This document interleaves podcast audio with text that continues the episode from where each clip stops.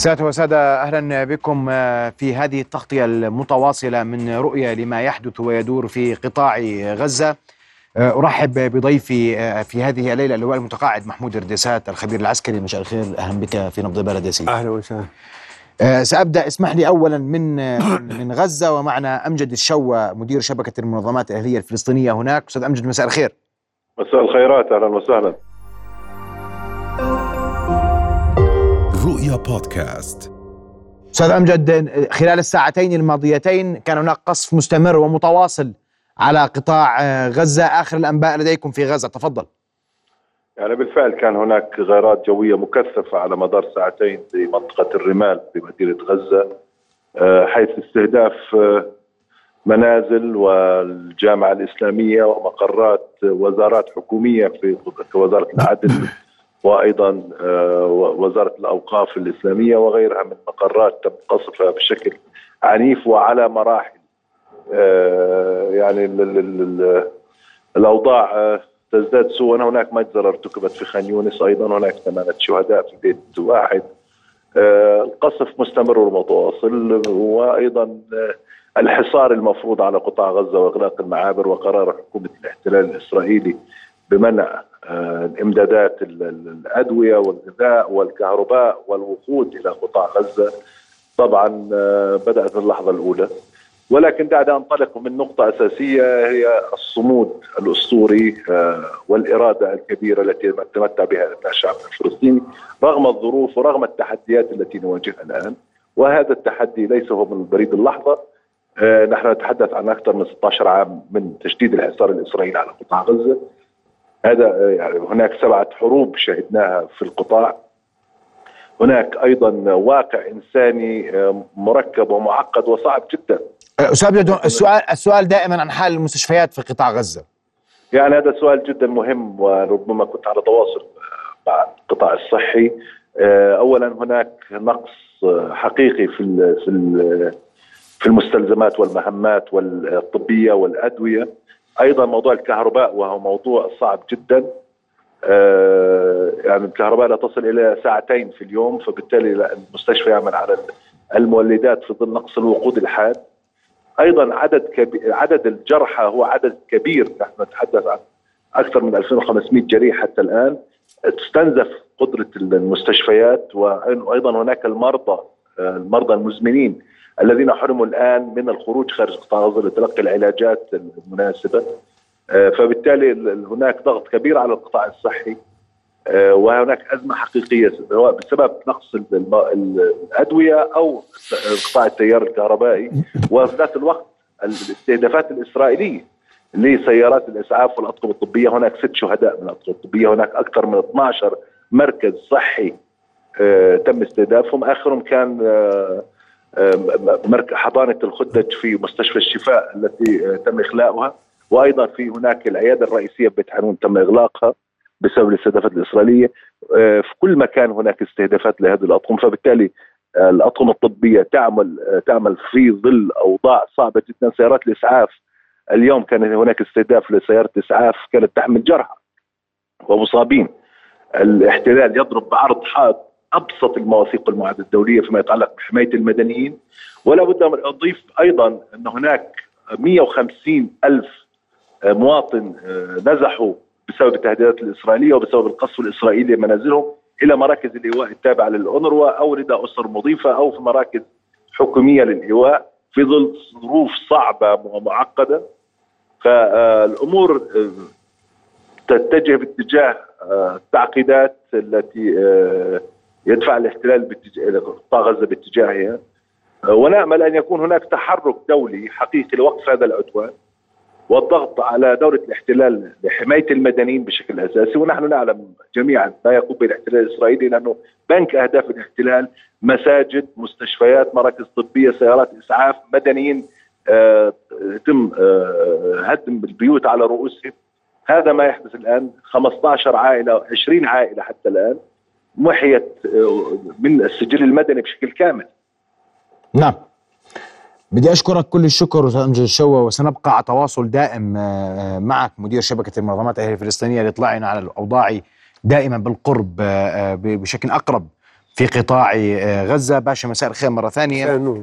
وأنا يعني آه، إحنا ال- الآن القصف مستمر وقصف شديد على قطاع آه، غزة هذه الليلة بعد إعلان نتنياهو أن الحرب بدأت بعد الحديث عن قضية الأسرى آه، أو المعتقلين أو ال- الرهائن آه، في يد حماس وأن إسرائيل ستقصف رغم وجود الرهائن وتهديد أبو عبيدة الناطق باسم آه، كتائب شهداء الأقصى بأن أي استهداف لمدنيين فلسطينيين سيقابله إعدام لرهينة بين يدي حماس. وهذا تغير كبير في آه، المعركة وفي أسلوب الاحتلال في التعاطي مع حماس وأسلوب حماس في التعاطي مع الاحتلال. نعم.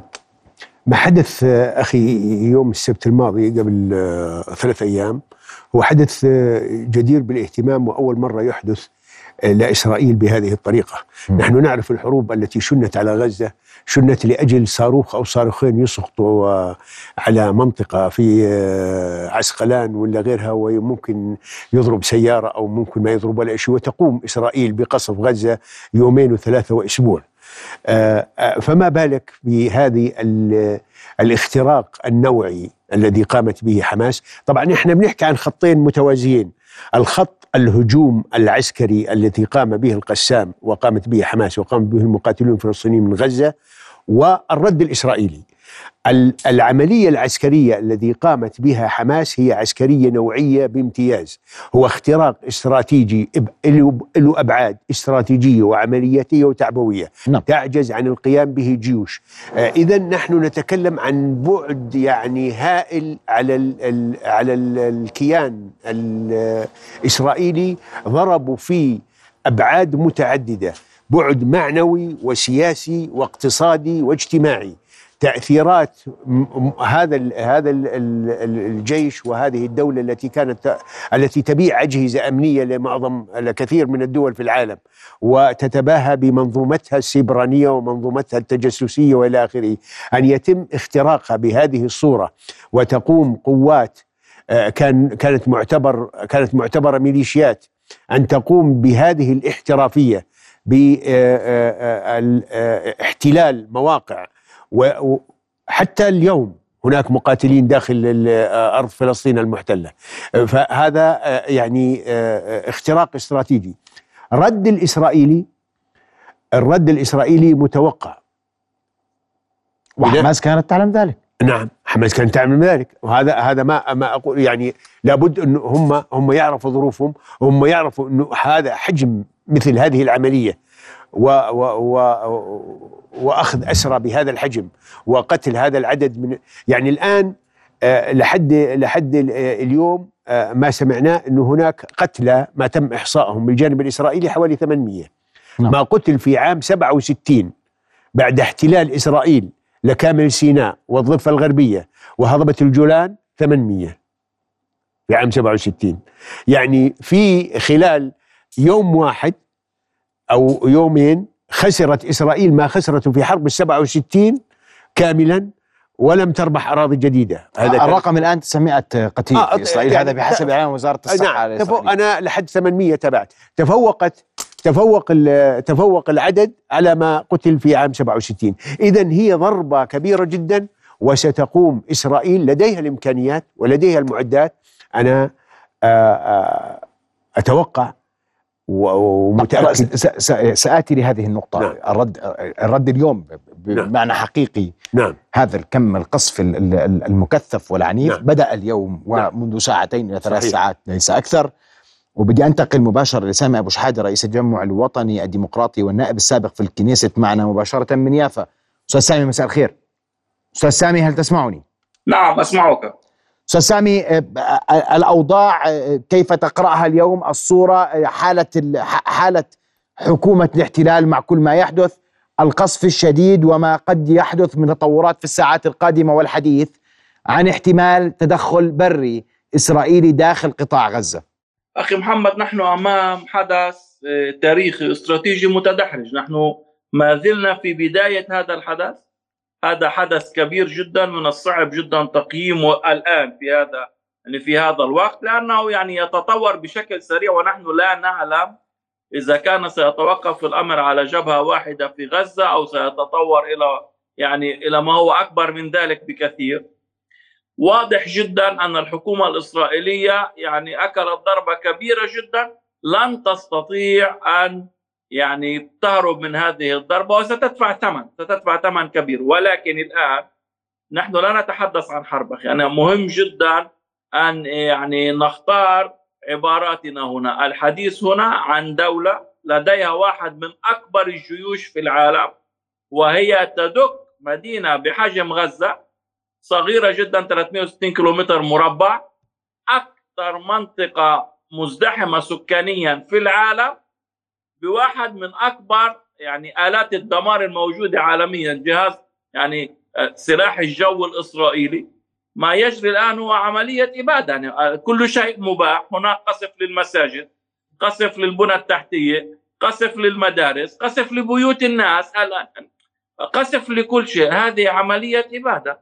يجب أن لا يعني يتوقف العالم العربي كمتفرج في مثل هذه يعني في في مثل هذه المجازر. لا يمكن أن يستمر هذا الوضع وكأن العالم العربي يتفرج من خلال شاشات التلفزيون على ما يجري لأهله في قطاع غزة.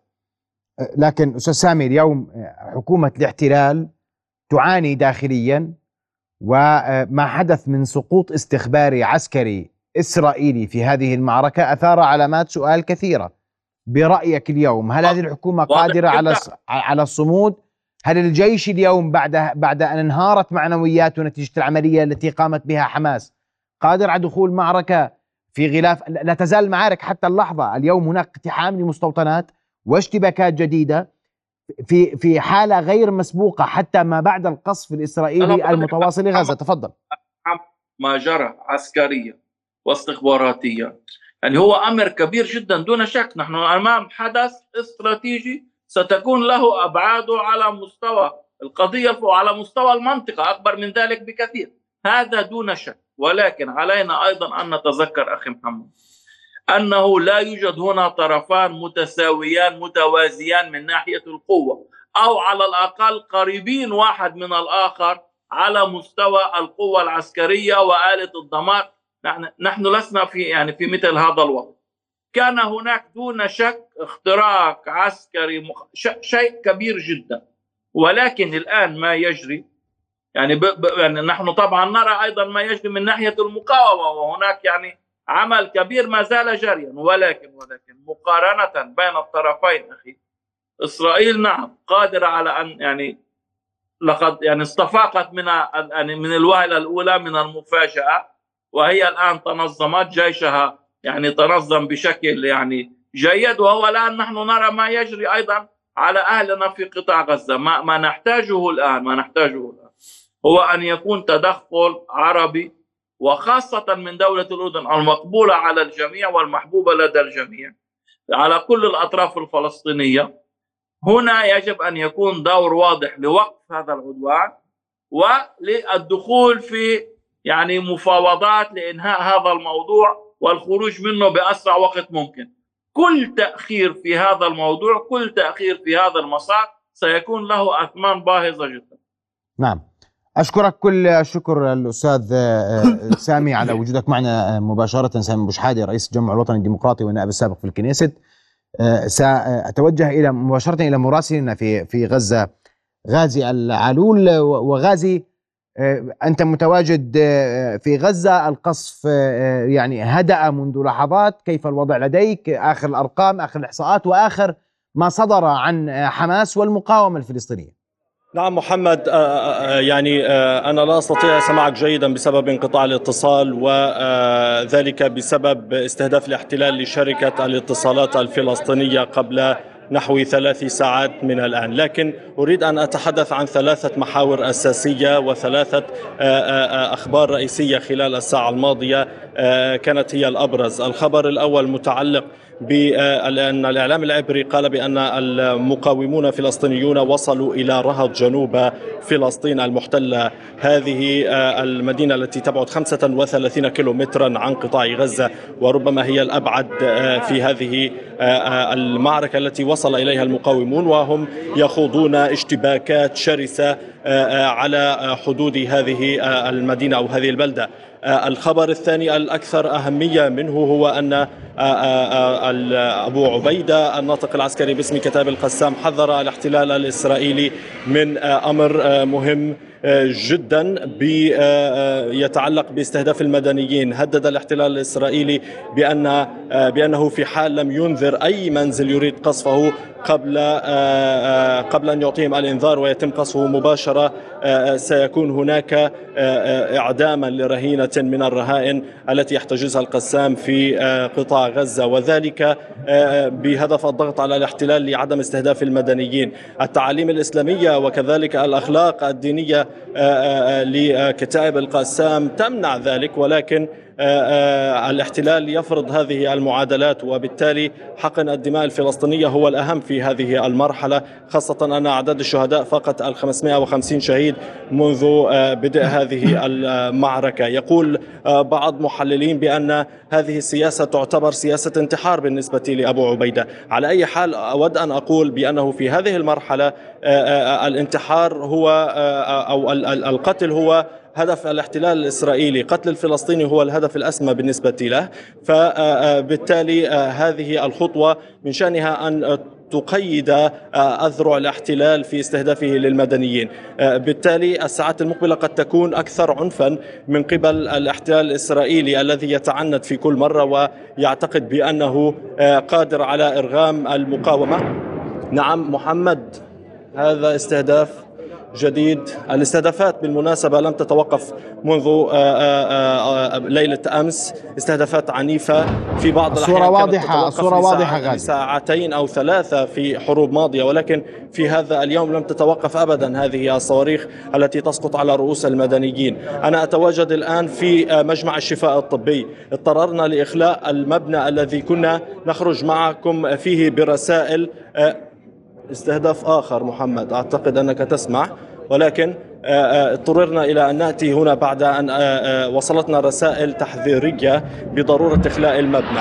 أيضا كان هناك قصف لمبنى ومجمع البدرساوي. هذا المجمع القريب جدا من مجمع الشفاء الطبي. فقط تقريبا يفرق بينه وبين بوابة المجمع 50 كيلو عفوا 50 مترا فقط. وهذا المبنى يضم مكتب قناة رؤيا في غزة. استهدف بصاروخ استطلاع. كررت طائرات الاحتلال استهدافه مرة ثانية بصاروخ ولكنه على ما يبدو أنه لم ينفجر. بالتالي قد تعود هذا استهداف ضخم محمد. هذه صورة الوضع. دائما استهدافات متتالية لا تتوقف أبدا وعلى إثرها يصل عدد كبير من الشهداء. أعود للاستهداف الذي طال مكتب قناة رويا في مجمع البدرساوي وحتى هذه اللحظة لم يتم تدميره بشكل كامل وهو أحد هي أحد البنايات التي تضم مكاتب إعلامية في منطقة في مدينة غزة. وأيضا طبعا كان هناك استهداف لأكثر من 21 بناية وبرجا عاليا نعم غازي. غازي سأعود إليك لاحقا في هذه التغطية. غازي غزه تتعرض الآن لقصف جوي عنيف. محمود باشا إذا بتحب تعلق على ما يحدث القصف الجوي مستمر. والضربات يعني واضح أنها تستهدف حي الرمال ابتداء ومناطق أخرى ومحددة في غزة. نعم سيدي هذا القصف الجوي إحنا هذا سيستمر وسيدمر وإسرائيل ستقوم بمجازر في غزة هذا معروف.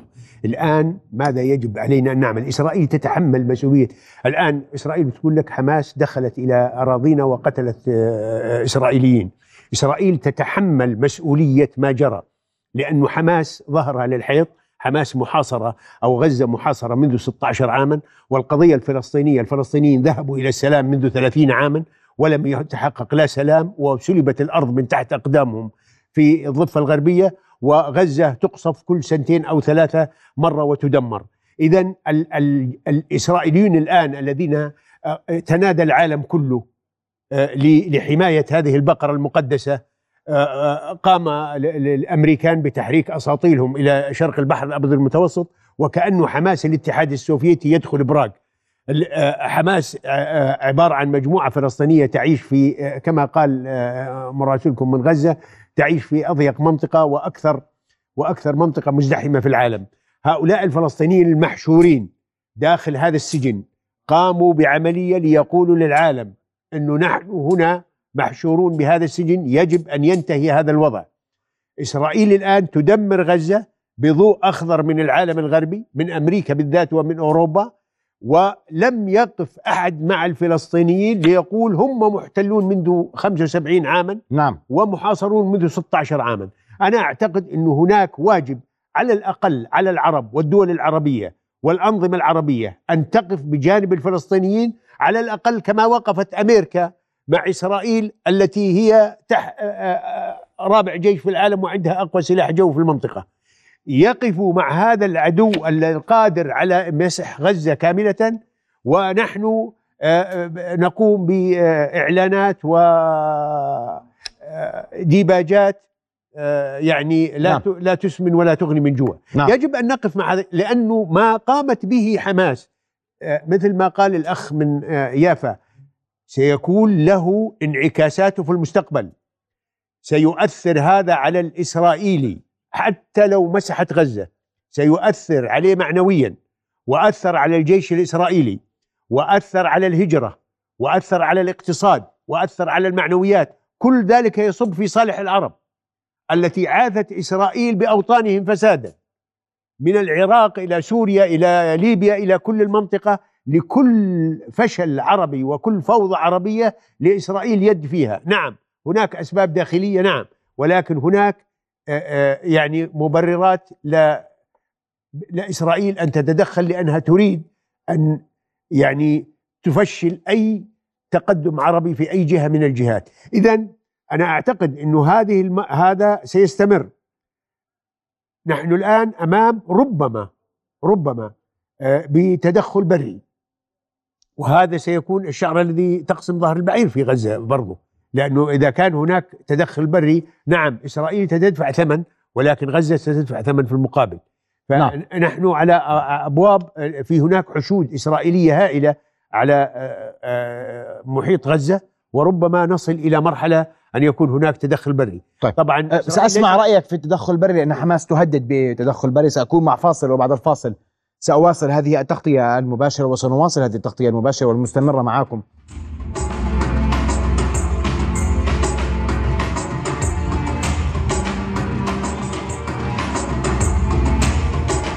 نواصل هذه التغطية من رؤية لما يحدث في غزة ونتابع صورا مباشرة من نيويورك ومن لندن ولمسيرات تنادي لحرية فلسطين والفلسطينيين وتدعم المقاومة. وأيضا نتابع هذه الصور المباشرة من أمام المسجد الكالوتي في عمان في منطقة الرابية. وهذه الصور أيضا مباشرة من قلب مدينة آه، غزة التي تشهد قصفا آه، آه، مستمرا لطائرات الاحتلال لمناطق مختلفة. فيها تركزت في حي الرمال. والآن هناك قصف مباشر لقطاع غزة هبط القصف الان يا أستاذ مباشر ألو؟ مباشر شايف القصف.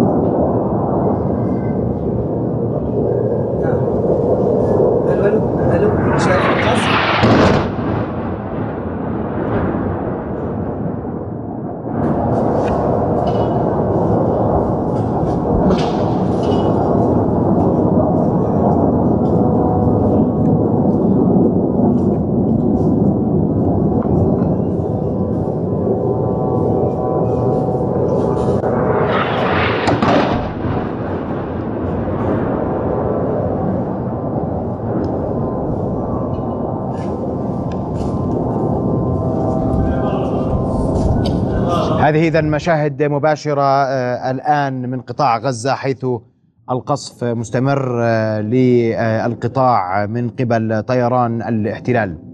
وكما تابعنا قبل قليل آه، هناك مسيرات دعما لفلسطين والفلسطينيين في في كل من الولايات المتحدة الأمريكية في مدينة نيويورك وفي لندن وسنبقى مع هذه الصور المباشرة. وأذكر أن الصورة الرابعة من عمان هي صورة مباشرة من أمام مسجد الكالوتي. أه، قبل أن أعود لك باشا وإحنا أنا بدي أحكي شوي عن التدخل البري لكن أود أن أسمع أه، جوانا ناصر الدين مراسلتنا في أه، لبنان. الحديث أن جوانا هناك تطورات كثيرة تحدث على ما يبدو جنوب لبنان. هناك تعطيل المدارس وهناك أيضا حديث متواصل عن على ما يبدو تصعيد على الجبهة الجنوبية في لبنان. أسمع منك جوانا آخر تطورات. نعم محمد مساء الخير. يعني يمكن القول أن لبنان دخل على آه، خط النار اليوم. طبعا بات معلوما آه، ما حصل خلال هذا النهار من محاولة مجموعة من سرايا القدس التابعة للجهاد الإسلامي التسلل آه، آه، أو محاولة التسلل إلى الجليل الأعلى. آه، وطبعا حصل هناك اشتباكات.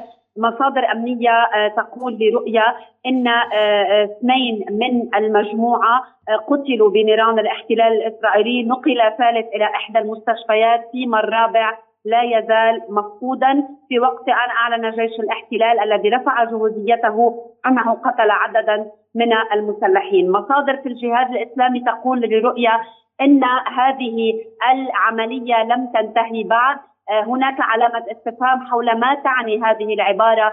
لم تنتهي بعد لأن هناك أحد العناصر من المجموعة ما زال مفقودا أو أن هناك عمليات أخرى ستنفذها الفصائل عبر الحدود اللبنانية، مصادر في الجهاد الإسلامي تقول لرؤيا إن ما حصل اليوم أو هذه العملية هي رسالة اولا ضد التوطين وثانيا إن الذهاب للتسلل نحو الحدود هو لعدم توريط لبنان في أي عملية لا يريد الدخول فيها. وهذه العملية تأتي ضمن إطار طوفان الأقصى وعلى تأكيد حق الفلسطينيين بالعودة إلى أرضهم. جوانا يردنا الآن يردنا الآن أن هناك شهيد ثالث وأنهم من عناصر حزب الله اللبناني. نعم. صحيح هذا ما كنت سأتحدث عنه. في البداية منذ بعض الوقت نعى حزب الله آه، آه، شهيد أول والآن منذ دقائق قليلة نعى حزب الله شهيد ثاني. سقط في القصف الإسرائيلي اليوم على الجنوب اللبناني. بحسب معلوماتنا أن الحزب آه، سيرد حتما وفق قواعد الردع التي حددها أمينه العام حسن نصر الله. وبالإضافة إلى الشهيدين هناك أيضا عدد من الجرحى لحزب الله. آه، إزاء كل ما يحصل أود محمد أن أقول جوانا فقط أود التذكير بأنه على ما يبدو أن حزب الله أيضا نعى شهيدا ثالثا وأن القناة آه، آه، ال- ال- العبرية الرابعة عشر تحدثت عن أنباء آه، إطلاق قذائف من لبنان نحو مستوطنات الشمال إذا كان هناك مجال للتحقق من ذلك جوانا آه، آه، آه،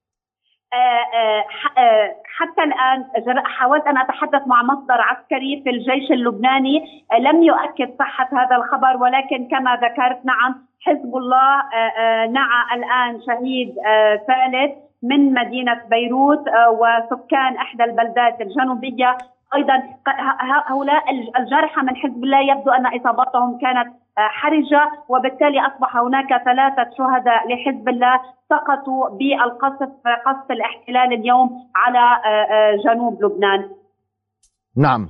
سنبقى تفضلي جوانا تفضلي أرجوك آه، أود الإشارة إلى أمر مهم جدا. مصادر مطلعة تقول أنه بالتزامن مع ما يحصل جنوبا آه، آه، سفراء دول القرار أبلغوا كبار المسؤولين اللبنانيين بالمخاطر والخسائر التي سيتكبدها لبنان في حال تدخل حزب الله في المعركة على غرار العام 2006 لأن التهديدات الإسرائيلية جدية وسوف تؤدي إلى تداعيات خطرة جدا لا تحمد عقباها. وهم طالبوا الحكومة اللبنانية باتخاذ موقف جريء من خلال إعلان موقف الحياد وإبعاد لبنان عن هذه المعركة في ظل ظروفه ووضعه يعني. فلنتفق جوانا أن أن حزب الله لا يأخذ تعليماته من أحد إذا ما أراد الدخول في هذه المعركة والاشتباك. سيتخذ صحيح. هذا القرار وهذا قرار آه، نعم تفضل وأنت تذكر تماما آه، حرب تموز عندما تم أسر الجنديين الإسرائيليين نعم. وبعدها شنت إسرائيل الحرب الضروس على لبنان على كل مناطق لبنان وحمل حزب الله في في ذاك الوقت مسؤولية اتخاذ قرار السلم والحرب في لبنان. نعم. وقال بعدها بعد حرب تموز قال السيد نصر الله لم أكن أعلم أن الرد الإسرائيلي سيكون بهذا القدر. واليوم هم يذكرونه بهذه الجملة أو بهذه العبارة. اليوم تعلم أن إسرائيل قادرة على الرد. ولكن نعلم أن نعم جوانا. أود أن أشكرك جوانا وأذكر فقط بأن حزب الله اللبناني أيضا يمتلك اليوم آه، خبرة عسكرية طويلة ولديه القدرة لدخول هذه المعركة إن أراد دخولها وهذا قرار حزب الله اللبناني. بالنهاية حماس دعت حزب الله اللبناني لدخول هذه المعركة وتوسيع الجبهة على إسرائيل التي في القصف الأول آه، من جنوب لبنان باتجاه المستوطنات شمال فلسطين المحتلة. أكدت إسرائيل في حينها أنها لا تريد أن تدخل حربا أو معركة جديدة مع حزب الله اللبناني لأنها بالكاد تستطيع اليوم دخول معركة آه، غزة. وأنا يعني قبل ما أطلع فاصل وأنا ذك- ذكرت قبل الفاصل الدخول البري قبل ما أروح على الموضوع السياسي آه، باشا. وأنا اليوم آه، اليوم حزب الله يتحدث صراحة. تفضلوا برا أهلا وسهلا. لن تجدوا ما يسركم. حماس. عفوا حماس. اعذرني. نعم. واليوم؟ نعم. هل تم هل تملك حماس هذه القدرة فعلا على الأرض؟ الوضع الوضع الان الوضع الآن يا سيدي إحنا نقارن بين عمليتين عمليتين مختلفتين. عملية حماس داخل فلسطين 48 هي عملية عسكرية بامتياز. نعم.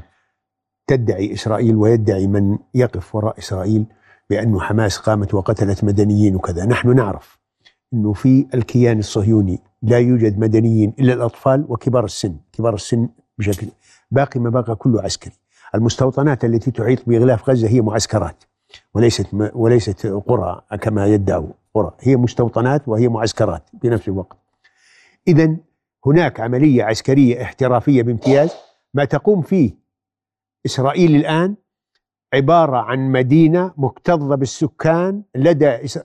لا يوجد أي نفس أو لا يوجد أي احترافية عسكرية فيما يتعلق أو تكتيك عسكري أو استراتيجية عسكرية فيما يتعلق بقصف المدنيين في غزة إسرائيل عندها طيران حربي تقوم بوضع رحلات وتذهب إلى غزة وتقصف المدنيين. غزة ليس فيها أسلحة مضادة للطائرات يعني مثل صواريخ مضادة للطائرات أو فيها إمكانيات. ولذلك لا لا يوجد ما يحمد عليه العسكري الذي يقصف في غزة. لا يوجد أي أي شيء يعني يمنع ما يقصف في غزة. نعم. والدخول البري برضو إسرائيل لديها من الدبابات ولديها من المدرعات ولديها من الإمكانات ما تستطيع فيه الدخول في غزة. نعم إذا ما دخلت في غزة ستدفع ثمن ويدفع الغزيون ثمن. ما نقول اليوم أنه آه هذه عدم التكافؤ في هذه الحرب. هناك واحد محشور و آه ومحاصر وأرضه مسلوبه وقام بتذكير العالم إنه يجب أن ينتهي هذا الاحتلال ويجب أن ينتهي هذا الحصار. نعم. وهناك قوة غاشمة محتلة ونحن نعرف من 75 سنة تقوم بقصف غزة. في في هناك واجب على الدول المحيطة ونحن لا يجب أن نست... يعني ننتظر إذا يدخل حزب الله وما حزب الله. أنا على فكرة أقول إنه لحد الآن ما نراه من حزب الله هو عمليات استعراضية. لا أعتقد أنه هناك قرار حقيقي بدخول هذه الحرب. من يريد أن يدخل هذه الحرب في حزب الله يجب أن يدخل بكثافه لأنه ضرب صاروخ وصاروخين على الحدود لا يغير من المعادلة شيئا. ما يغير من المعادلة هو الدخول بكثافة في حرب حقيقية لأنه إسرائيل أطلقت يد الجنرالات والعسكريين في خوض نعم. المعركة في غزة. لما تعلن إسرائيل الحرب هذا معناه لم يعد الأهداف بيد المدنيين. نعم. يقولوا أقصف غزة. الضابط الميداني والعسكري يحدد الأهداف ويقصف كما يريد. اذا الآن يد ال يد وهي أطلقت يد الآلة العسكرية نعم أطلقت يد الآلة العسكرية وستعيد فسادا في غزة. نعم. نعم. سنواصل حوارنا وتغطيتنا المستمرة لما يحدث في القطاع. أذكر بأن بأننا نتابع مشاهد مباشرة من غزة ومن الولايات المتحدة الأمريكية وأيضا من العاصمة عمان. بعد فاصل قصير مشاهدينا سنواصل فابقوا معنا. نواصل هذه التغطية من رؤية لما يحدث في غزة وأنا قبل أن أواصل معك باشا بدي أسمع تحليلك لكل ما حدث في السنوات الماضية. يعني في قراءة اليوم مختلفة لما يحدث. لكن قبل ذلك أنوه أن رويترز بثت عن مسؤول في حماس قوله أن حماس منفتحة للنقاش حول هدنة مع إسرائيل. وهذا تصريح صادر لوكالة الأنباء رويترز عن مسؤول في حماس. تحدث أن حماس منفتحة للنقاش حول هدنة مع إسرائيل أذكر أن الأخبار العاجلة التي تظهر قبل قليل على شاشة تقول بأن هناك اتصالات مستمرة من قبل جلالة الملك شملت العاهل السعودي والأمين العام للأمم المتحدة والحديث فيه حول تنسيق الجهود للوصول إلى تهدئة في غزة. وباشا أنت كنت تحكي كلام مهم عن موضوع حماس ما فعلت خلال الفترة الماضية وهذا الإنزال العسكري اللي قامت به حماس وسؤال اليوم وين تدربوا كل هؤلاء؟ كيف تمكنت حماس من فعل كل ذلك؟ تفضل. يا سيدي إحنا خلينا نأخذ خطين متوازيين. نعم. خط ما يحدث في غزة الآن وإسرائيل قادرة بقوتها العسكرية ونحن نعرف والحماس تعرف إنه إسرائيل يجب راح ترد بقوة على ما قامت به لكن نحن نأخذ الخط الآخر اللي هو خط الهجوم حماس على فلسطين المحتله عام 48 نعم. هذا هجوم استراتيجي عسكري ترفع له القبعات. ما قامت به حماس. و- وأهميته إنه هو أول هجوم يقوم به قوة عربية على فلسطين المحتله عام 48 خلف خطوط العدو. نعم. وقامت وقامت آه، حماس بخداع استراتيجي مركب. الخداع الأول إن أعطت انطباع في السنوات السابقة والأشهر السابقة إنه غير معنية بالمنازلة مع إسرائيل والدليل على ذلك عدم اشتراكها مع مع الجهاد الإسلامي في مناوشاته مع وفي مناوشاته مع إسرائيل قبل عدة أشهر ومن ثم سمحت قبل أسبوعين أو ثلاثة إلى عشرين ألف فلسطيني يدخلوا داخل آه، فلسطين المحتلة إسرائيل ويعملوا عمال هناك. وهذا أعطى انطباع للإسرائيلي بأنه حماس معنية بالوضع الاقتصادي المتدهور في غزة وبحاجة إلى تأمين آه، شعبها في غزة ب- بمواد الأساسية. يعني أنت برأي اسمح لي بأشأ أقاطعك. هذه غارات آه، لا تزال مستمرة على قطاع وأنت تستمر. تتحدث. ستستمر ستستمر لأيام.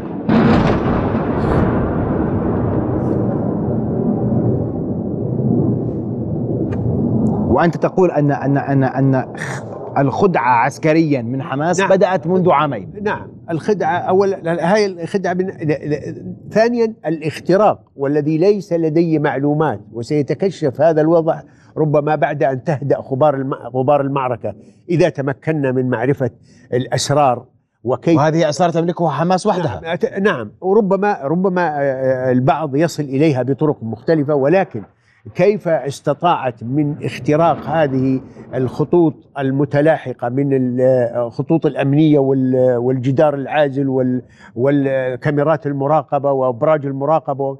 كل هذا آه، يدلل أن هناك بذل جهد سيبراني وجهد إلكتروني وجهد آه، عسكري لتحييد كل هذه الخطوط ومن ثم اختراقها والدخول داخل آه، وثانيا هناك معلومات لدى حماس ماذا هناك داخل ال- النقاط الحصينة وداخل المستوطنات يبدو أنها كانت تعرف انه ربما هناك إجازات للعسكر وربما هناك آه، آه، يعني آه، نوع من هناك اختراق حقيقي من حماس نعم نعم هناك اخت... 100% اللي أهلها لأن تقوم بهذه المعركة هناك اختراق. حقيقي من حماس لا إسرائيل التي تدعي أنها تخترق كل العالم ولا يخترقها أحد. وهذا أريد أن أنوه هنا أنه هذا العمل الذي قامت به حماس قد يدعي البعض اليوم يقول آه ماذا استفدنا من هذه العملية؟ هاي غزة تدمر. غزة دمرت عدة مرات وتدمر بمحاصرتها وفلسطين المحتلة والثمانية وأربعين والضفة الغربية تسلب من تحت أقدام أهلها. فلسطين تضيع ونحن نتفرج بموجب الحماية على غزة وحماية المواطنين وحماية الناس. ال- الإسرائيلي مش موفر الفلسطيني لا في حالة غزة ولا في حالة الضفة الغربية. ولكن ماذا قدمت هذه العملية التي قامت بها حماس؟ كسرت شوكة ال- ال- الجيش الإسرائيلي. كسرت شوكة الغرور اليمين الإسرائيلي نعم. الذي يتجول في الأقصى ممتهما كرامة الفلسطيني وكرامة العربي وكرامة المسلم. هذه العملية ردت إلينا بعض الكرامة مما تقوم به إسرائيل وكسرت معادلات كانت إسرائيل تعتقد أنه لن يخترقها أحد لن يقوم أحد بدخول إلى فلسطين المحتلة عام 48 إذا هناك أبعاد أثرت على إسرائيل معنويا واقتصاديا واجتماعيا وسياسيا. وستتكشف هذه الأبعاد برضو بعد أن تهدأ غبار المعركة. سيدفع ال... سي... تهدأ المعركة برأيك عسكريا؟ هل هل إسرائيل آه، ستسعى بأي طريقة كانت للت... هل ستقبل بهدنة بعد لا- كل لن- ما حدث لها؟ لا، في هذه المرحلة لن تسعى لهدنة. سي... سيأخذ بعض الوقت لأنه إسرائيل تريد ال- ال- الطبقة الحاكمة هاي التي هزئت بهذه ال- والجيش الذي اهتزت مكانته يريد أن يثبت للشعب الإسرائيلي مرة أخرى وللعالم اللي فقد ثقته فيه كمان يريد أن يثبت له أنه قادر على تدفيع غزة وتدفيع حماس وأنه قادر على آه، القيام بعمليات عسكرية آه، آه، جديرة بأن تضع حدا لحماس، لن تهدأ المعركة بكرة أو بعد بكرة، ستأخذ بعض الوقت عندما تذكر حكومة الاحتلال واسمح لي أنا بسألك نعم. تصريح أنه بدي أسمع وجهة نظرك عسكريا نعم. في هذا التصريح اللي صدر عن حكومة الاحتلال ان أن كل الحروب السابقة على غزة. في جهة وحرب الحرب على غزة اليوم مختلفة. لن تنتهي هذه الحرب إلا بنهاية غزة. نعم. آه، نعم لأنه لأنه ال- العملية التي قامت بها غزة آه، عملية نوعية لم لم تحدث من قبل. نعم. وهي اختراق للأمن الإسرائيلي لم يكن يتوقع أحد. واختراق للأمن الإسرائيلي يخوف المجتمع الإسرائيلي وت- وستكون له نتائج هجرة معاكسة. نعم. سيفكر اليهودي اللي الآن بده يهاجر لإسرائيل سيفكر مرتين.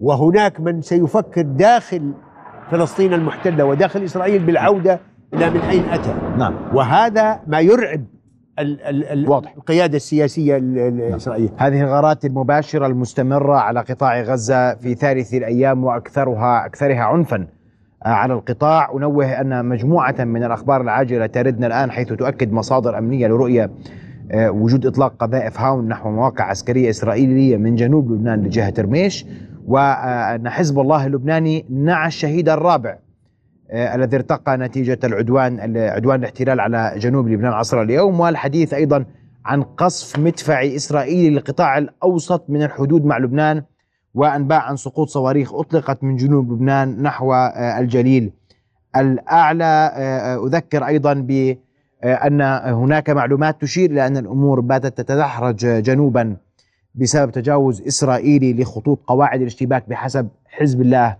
اللبناني ومصادر لبنانية. هذه الصور المباشرة من من غزة والقصف مستمر وهو الأعنف منذ أن بدأت حماس عملية طوفان الأقصى. وفي هذا دلالة أيضا باشا أنا أذكر فقط أن في هذه المرة نحن نتحدث أن حماس هي من شنت حربا. نعم. المقاومة. هي من تشن حربا وهي لا تزال حتى اللحظة نعم وتزال- تدافع عن مواقع في الداخل الفلسطيني المحتل. نعم سيدي. وأنا أريد أن أنوه أن ما جرى أن ما قامت به حماس يتفق مع البعض أو لا يتفق. هو في صالح الدول العربية وفي صالح المجتمع العربي الذي لم تعد إسرائيل تراه ولم تعد ترى في الدول العربية إلا مناطق نفوذ. نعم. وكانت تعتقد قبل فترة وتدعي وتنشر بأنه من لم يجري معه التطبيع ولم يأتي للتطبيع قد يفوته القطار. يعني إلى هذه الحر يعني صار عندها من المعنويات بأنه اللي ما راح يطبع من العرب هذا راح يفوته القطار راح يكون آه، مهمش. إذا هذه العملية تعيد إلى العرب اعتبارهم. إذا كانت هذه المجموعات في غزة المحاصرة قادرة أن تخترق هذا العدو الصهيوني الذي يهدد كل العرب ومخوف كل الإقليم ما بالك لو أنه آه، يقف العرب مع آه، الفلسطينيين؟ نعم. لا, لا نقول في مواجهة عسكرية موقف سياسي موقف حاد موقف أنه زي ما قالت آه، الرئيس الأمريكي وقف على التلفزيون يخطب نحن بجانب إسرائيل. نوقف العرب نقول نحن بجانب الفلسطينيين المحتل أرضهم. ما الخطأ في ذلك؟ موقف نعم. كهذا من الدول العربية سيوقف العدوان على غزة. نعم. ونوه فقط إلى أيضا مجموعة من الأخبار العاجلة تردنا تردنا. الإعلام الإسرائيلي يتحدث عن إطلاق 13 قذيفة هاون من لبنان اتجاه موقع عسكري إسرائيلي على الحدود الفلسطينية اللبنانية. وأيضا الجيش الإسرائيلي يتحدث عن قصف ثلاث مواقع تابعة لحزب الله اللبناني على الحدود مع آه، لبنان. اذا يعني يبدو أن الأمور تتسارع آه، وهذه التغطية ستبقى مستمرة أشكرك باشا على وجودك معنا ليلى وعلى ما ذكرت آه، من- بدي أنبه ب- بس تفضل. نقطة واحدة تفضل أنا أعتقد لإسرائيل مصلحة الآن فيما يجري في جنوب لبنان لتعطي انطباع للعالم هي مناوشات لن تؤثر عليها م. تعطي انطباع للعالم أنه عليها هجوم من هذه الأمة من الجماء من الشمال, الشمال والجنوب. وهي مهددة. وفانية وس وستزول إذا ما ساندها الغرب وأرسل بوارجه إلى البحر هي زائرة لا محالة في فلسطين الله. عائدة لأبنائها إن وأهلها. شاء هذا هي بالتأكيد تحاول أن تلعب على نفس على هذا الوتر. على نفس الوتر. نعم. نعم. أشكرك باشا على وجودك معنا. رؤيا بودكاست.